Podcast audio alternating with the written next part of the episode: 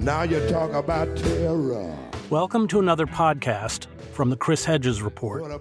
I'm Chris Hedges, and you can find more of my work at chrishedges.substack.com. All my days.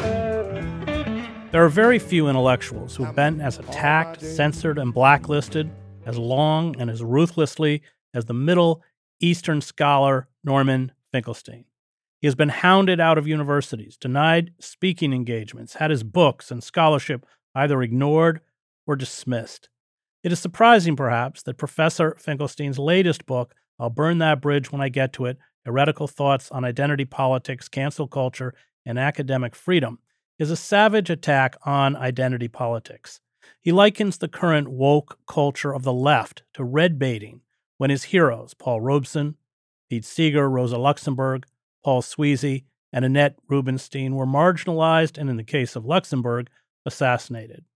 The cancel culture of my childhood targeted, he writes, in the name of anti communism, popular leftist movements rooted primarily in class politics. The new cancel culture still targets class politics, but this time round in the pseudo radical name of identity politics. Plus ça change, plus c'est la même chose. Whereas class politics has historically focused on a massive redistribution of wealth from the haves to the have nots, identity politics, racial, sexual, etc., in the uppermost tier of a social structure left largely intact in all its steep gradations. The primary vehicle of this politics is the Democratic Party, the mass base of which was once the white working class, but which is now in transition to becoming an identity based party in which identity displaces class as its organizing principle and base constituency. Joining me to discuss woke culture is Professor Finkelstein. Uh, woke culture he calls a civic form of McCarthyism. Uh, and we will discuss how it buttresses the ruling capitalist class. So you ask uh, the question very early in the book whether one's ethno racial identity possesses a vital essence to be protected and preserved, or you ask, is it a fluke of nature that was instrumentalized to oppress and in an ideal world could potentially be eradicated as a social marker? You quote Frederick Douglass, who you note was canceled by uh, Afrocentrics uh, in his day for lacking black pride. Um, can you talk about that? I should begin by saying it's not a simple question. As I point out in the book, many of those who came to identify with the left, many of African Americans who came to identify with the left, also strongly identified with being African American. And there was a question of how do you navigate these, so to speak, two identities. In the case of Paul Robeson, he at one point commented in his little autobiography, Here I Stand, uh, he said, People have often asked me, how do I navigate these two identities of being number one, a champion uh, in the rights of African Americans, but number two, uh, being closely aligned with the Communist Party and becoming a genuine hero, a folk hero of the international working class. And that's not just in some sort of rhetorical sense. Uh, if you look at, for example, the Welsh miners, uh, totally revere Paul Robeson. There's a wonderful film uh, in which he stars as a miner uh, called Proud Valley. And you could see wherever he traveled, he made special dispensations to be certain that working people had access to his art, access to his music if he would speak at Prince Albert Hall in the uh, UK, he would also have a separate concert for working people. When he goes down, you could see it on YouTube. When he goes down to Australia to perform, he goes to a, a building site to perform for or the Australian working class. Uh, so he was asked, you know, he asked himself, how do I navigate these two identities? And his response always struck me as of some interest. He said, the more I, the more conscious I became of my, myself being a Negro, the term of the time, the more conscious I became of being a Negro, the more I felt in solidarity with the working classes of the world. Uh, he says it may sound on the surface like a contradiction, but in real life, it wasn't a contradiction. He was able to find some sort of balance between the two identities. And I found it particularly poignant um, in the case of W.E.B. Du Bois, because, as you know, Du Bois devotes his whole life in a very serious way, not in a kind of showy way, in a very serious way. He had resolved the purpose of his life was to erase what was called back then the color line. And he engaged in very serious scholarly pursuits to that end. Now, at a certain point, he had become radicalized um, and uh, came close to the Communist Party. He joined the Communist Party at the very end, but I thought that was mostly thumbing his nose at US imperialism before he went off to Ghana. But he certainly came close to the uh, communist or Marxist, if you want, uh, position. And um, at the end of his life, Du Bois, was a very proud person, uh, you couldn't call him W.E.B. Du Bois. You had to call him Dr. Du Bois. He did not accept anyone referring to him without that title, Dr. Du Bois. And he's around 80 years old, and Du Bois finds himself brought before uh, the government uh, uh, legal system for being loyal, being a foreign agent of the Soviet Union because he was a strong member, uh, a uh, uh, prominent member opposing war between Russia and the, between the Soviet Union and the United States. And he found himself handcuffed, you know, at 80 years old, and brought before a, a judge.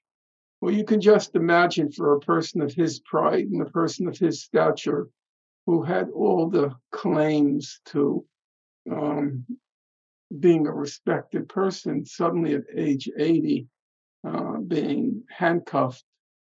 Um, and he says at the very end, he wrote several autobi- autobiographies, mostly because he didn't expect to live so long. Uh, he died at a very ripe old age. He actually died the night before the March on Washington, 1963, literally the night before which causes you to believe maybe there is some order in this universe. Um, and at the end of his life, in the last chapter of that last autobiography, it's a very it's a very poignant scene because he goes through everybody who deserted him. He said, when it comes to his 80th birthday, um, none of the leading black figures, none of the college presidents, all of whom black college presidents of the HBCUs, historically black colleges and universities, none of them would send greetings in support of him. And then he says at the very end, he said, I found a new friendship, a new world, and that was the world of people on the left, not people of necessarily black people of the left internationally. And he said, that was my new community. And that to me was a was a kind of uh, it was um, it was a, a revelatory end that he discovered all of the black. He said his name had become unmentionable among young people. Nobody had heard of Du Bois anymore. His, his name was literally whited out. There was only one college, by the way, only one college was Berkeley in the, uh, I guess it was the very early 60s or maybe the late 50s, which put one of his books, some professor put one of his books on their curriculum. And he said he was astonished that he was actually on a college curriculum. Uh, and he said he found a new world, a new universe, and that was the universe of people who shared ideas and ideals and the identity thing, which he devoted his whole life to trying to eradicate um, from an intellectual point of view, but also from an activist point of view. He was the editor of The Crisis, which was the news, uh, the um, magazine of the NAACP. Um, he too discovered that there was a world beyond color. Uh, so I think I don't want to be dismissive of the kinds of uh, challenges trying to reconcile these various identities is you have to always be careful of crossing the line to something that comes across as self-hating or um, uh, I'll just call it self-hating. And I uh, so how do you claim this universalist identity without coming across as trying to escape your, so to speak, local uh, identity? I don't think those things are very easy to navigate. I, I, frankly, I wasn't, you know, to speak candidly, since we're, we're having a serious conversation here, I wasn't altogether happy with how Frederick Douglass turned out at the end. Uh, he became a kind of Democratic Party hack, an apologist for Ulysses S. Grant's corrupt, regi- uh, corrupt government. Uh, then he was looking for all of these high honors. He went over as a representative of the U.S. to Haiti, and then he became, uh, he had some position in Washington, D.C., I can't recall quite what. Uh, I wasn't too happy. And there was a little bit, I felt like, yes, the arguments he made for universal identity were very eloquent. Actually, the part, passage I excerpt in the book, uh, and which you've read, comes from a much longer passage. And I gave it to a friend of mine, Deborah Maccoby. Uh, I asked her, Can you cut it down because I can't print the whole speech. And she said she found it very hard to because it was just so eloquent and compelling. Uh, Douglass was a very impressive figure. You know, when you consider that he couldn't even read legally until he was 18. Yeah. Uh, he digested apparently Robert Burns, Shakespeare, the Bible, Dickens, and you could see it. And um, I thought he was a little too, in my opinion, was very elegant, but it was also a little bit too glib, I thought, for a complicated question, which anybody who comes from a quote unquote non majoritarian group has to wrestle with, you know, whether, uh, not because I'm oppressed as a Jew, you know, in the United States, it's completely ridiculous. Uh, I'm not oppressed as a Jew, but on the other hand, I have to always be careful about over, so to speak, bending the um, stick too much in the other direction, and it comes across as self-hating, uh, and uh, you don't want to go there. You know, so I think it's a complicated question, uh, personally. But the, where I have differences with the current focus in identity politics is the, the, the arguments they put forth, they have no content it's not like the arguments are wrong. There's just no argument at all. It's completely vacuous. It's completely empty. It's filled with uh, internal blatant contradictions. Now, we all know life is a complicated place and it cannot always be reduced to clear, lucid formulas. The problem is uh, that this sort of the stuff you read is just so blatantly, flagrantly contradictory and devoid of any, and you know, there's what you might call a rich contradiction. That is to say, a person contradicts himself, but it reflects a reality, which is you have to wrestle with that contradiction. These aren't rich contradictions. This is just complete. It's completely vacuous intellectually. I, I want. I want to read. A, I want to read a quote from your book that uh, that is about that point.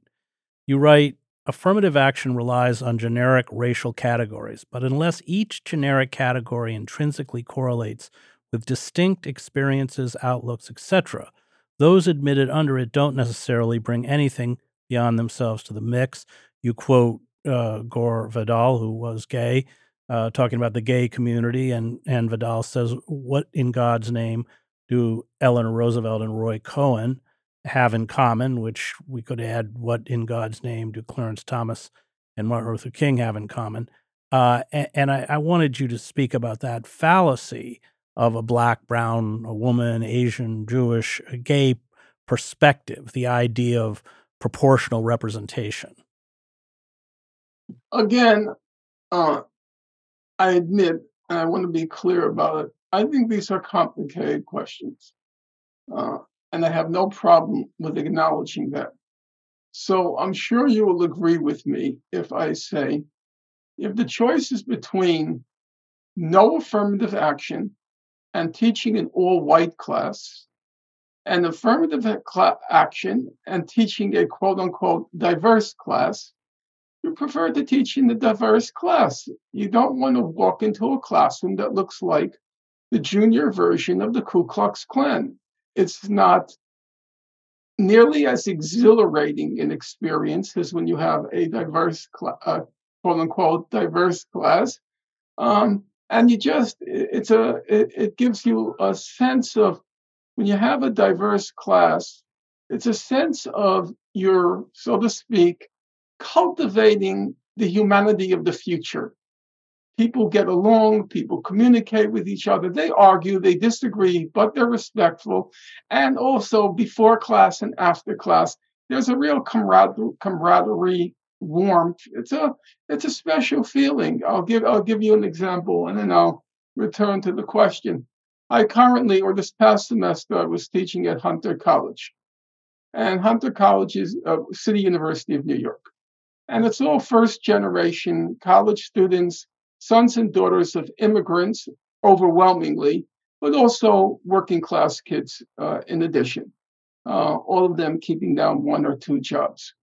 So it's uh, it's the rainbow. It's every imaginable type of person is in the class, and uh, one of the things that strikes me, I try to help students gain some self confidence by learning to stand up in front of class and to speak.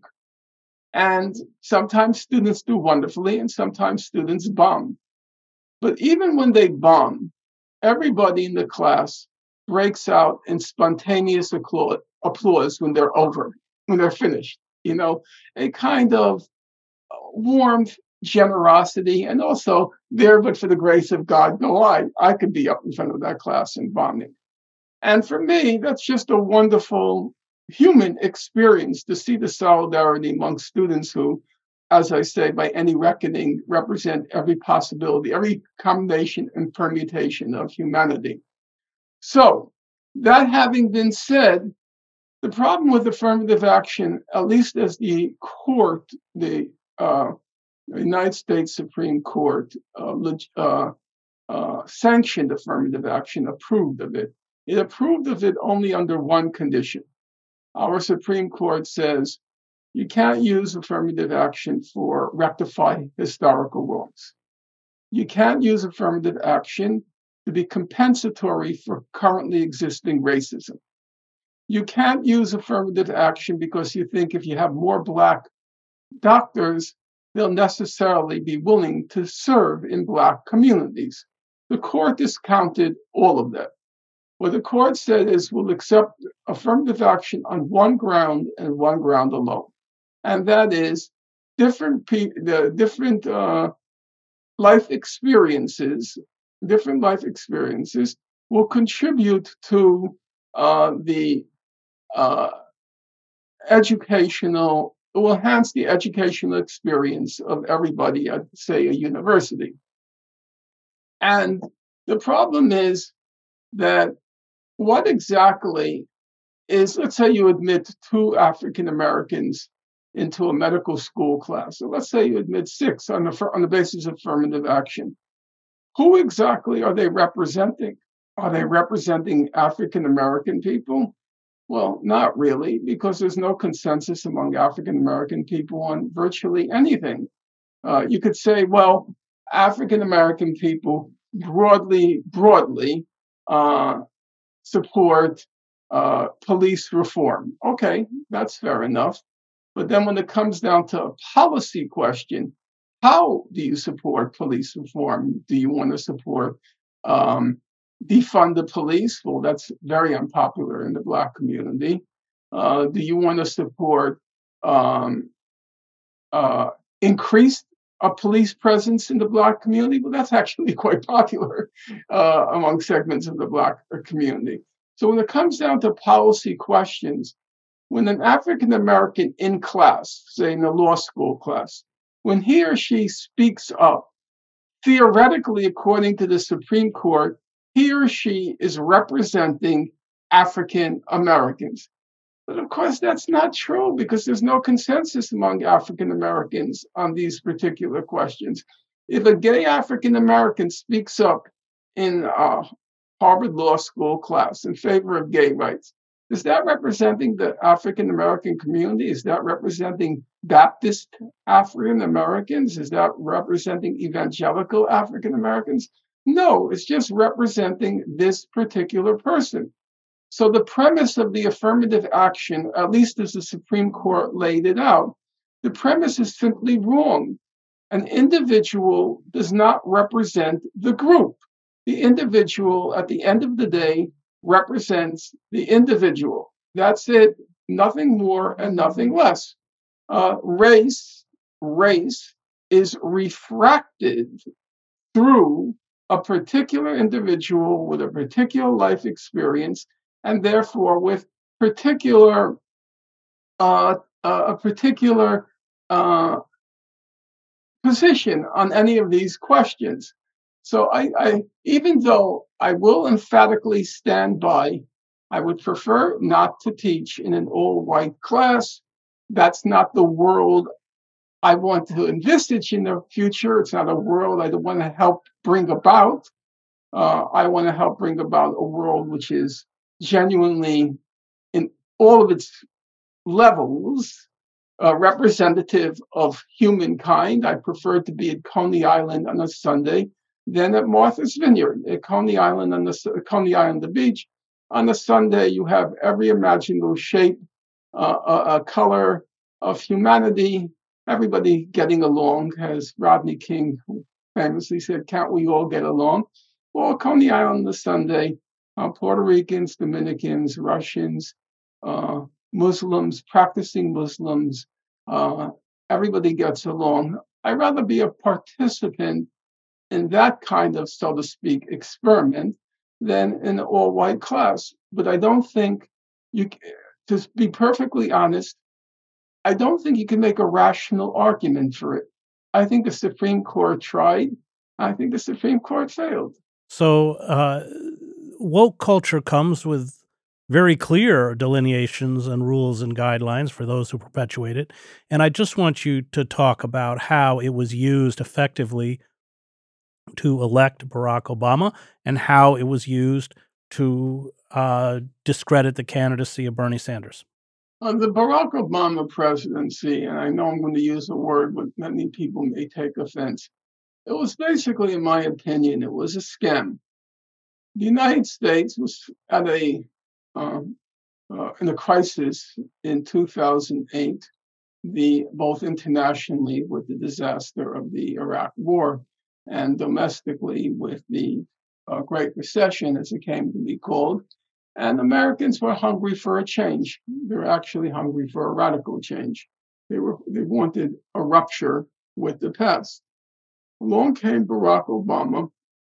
Um, Barack Obama was basically marketed by David Axelrod and David Plouffe. He, he was marketed as a morality tale. That is to say, uh, it was a litmus test for the electorate, a litmus test for the electorate. Are you a good person or are you a bad person? Um, Obama himself admitted he stood for nothing. It was one of the most amusing parts of his memoir, uh, the, uh, uh, the Promised Land. He called it a neat trick. The neat trick, I mean, that's his words, not mine. The neat trick were, was he said, I stood for nothing. And um, of course, he only stood for one thing he was black. And so it became a morality tale. Normally, uh, normally elections are referendums on the candidates. But this election was reversed. It was a referendum on the electorate. If you're a good person, you'll vote for Barack Obama. if you're a bad person, you'll not vote for Barack Obama. And the Americans, they uh, whites, uh, whites about half uh, about half of whites, uh, they let their first of all they wanted to change, and it seemed as if electing the black president wouldn't be the end of the change; it would be the first step towards a real change that would uh, break uh, with the past. And so Americans, both for self-interest, the society, our country was in very bad shape, but also there was a kind of letting, they let their better angels control their worse angels.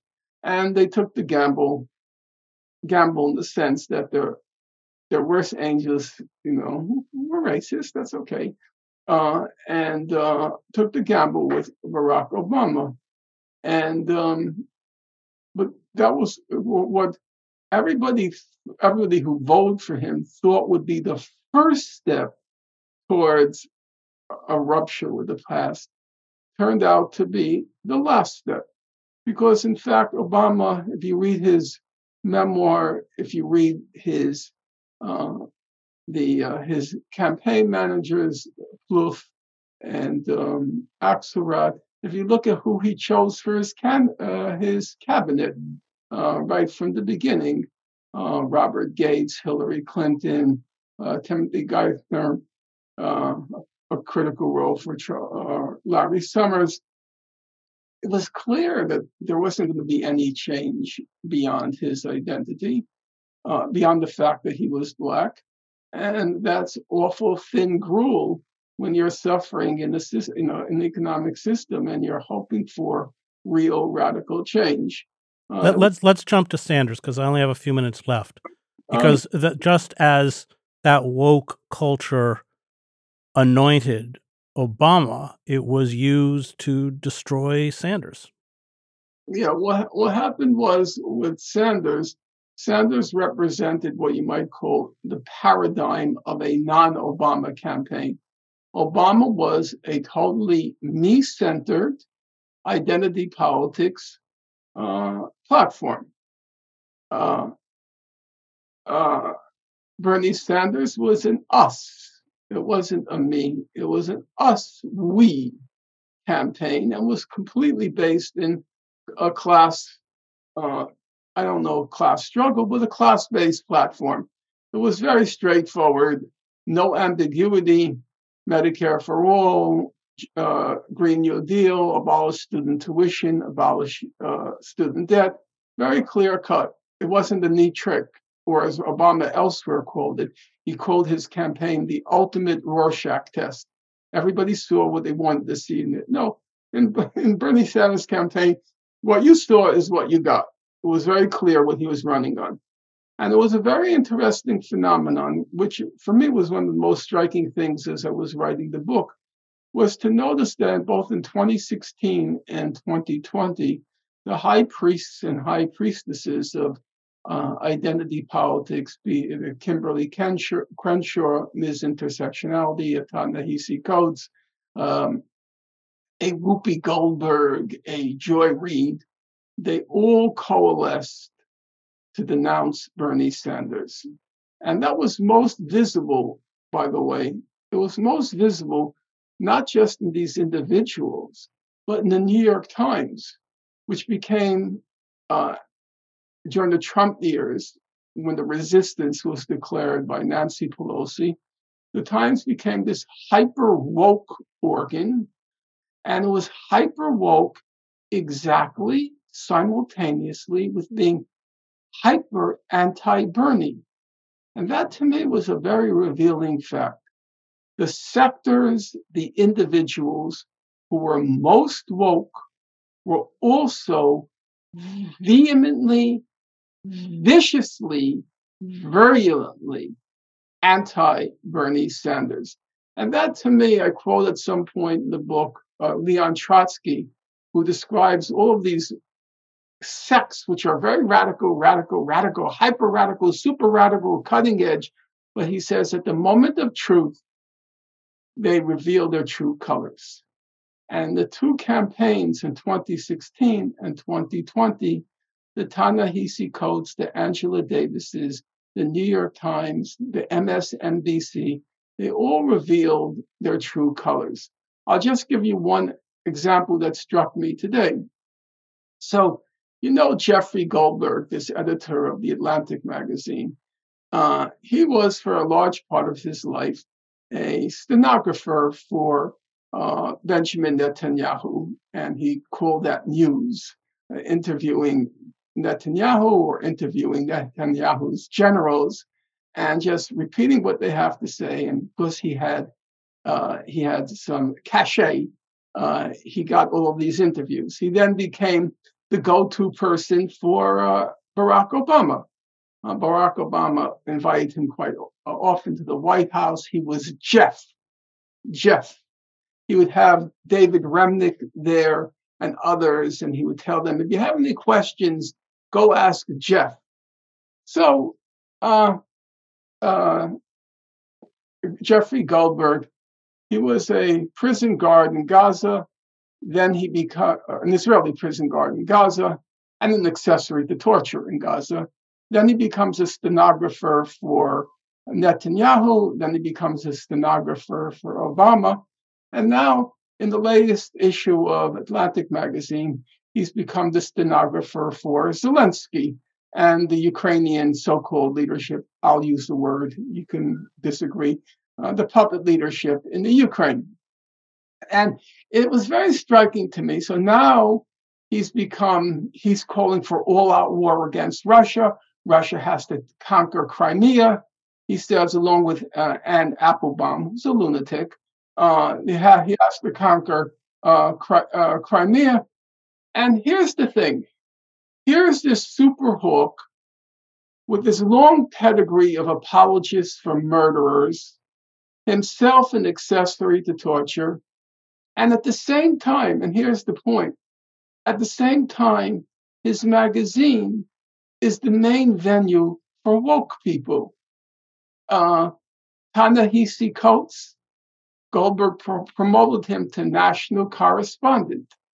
Two uh, a month ago, he had an article, he published this absolutely wretched article by Ibram X. Kendi on the martyrdom of an intellectual. You know, first of all, the idea that Kendi is an intellectual is laughable itself. But then his martyrdom, martyrdom, he got $10 million from Jack Dorsey, the ex CEO of uh, Twitter. Martyrdom, he probably earns now about a million dollars a year between being the director of the Anti Racism Center at Boston University and being the Andrew Mellon um, uh, Scholar on the Humanities, uh, Chair in the Humanities. Uh, and he gets $30,000 for speaking an hour and a half when he goes to universities to speak. In any event, the same person who's this mad madman stenographer for war, uh, former prison guard. He's also, his magazine is uh, a vehicle for all these woke people. When Ta-Nehisi Coates and him speak, like they did at the um, at one conference, uh, uh, Goldberg refers to him as T. T. Tana T. He's so cool. He's so chill. He's so down with the hood.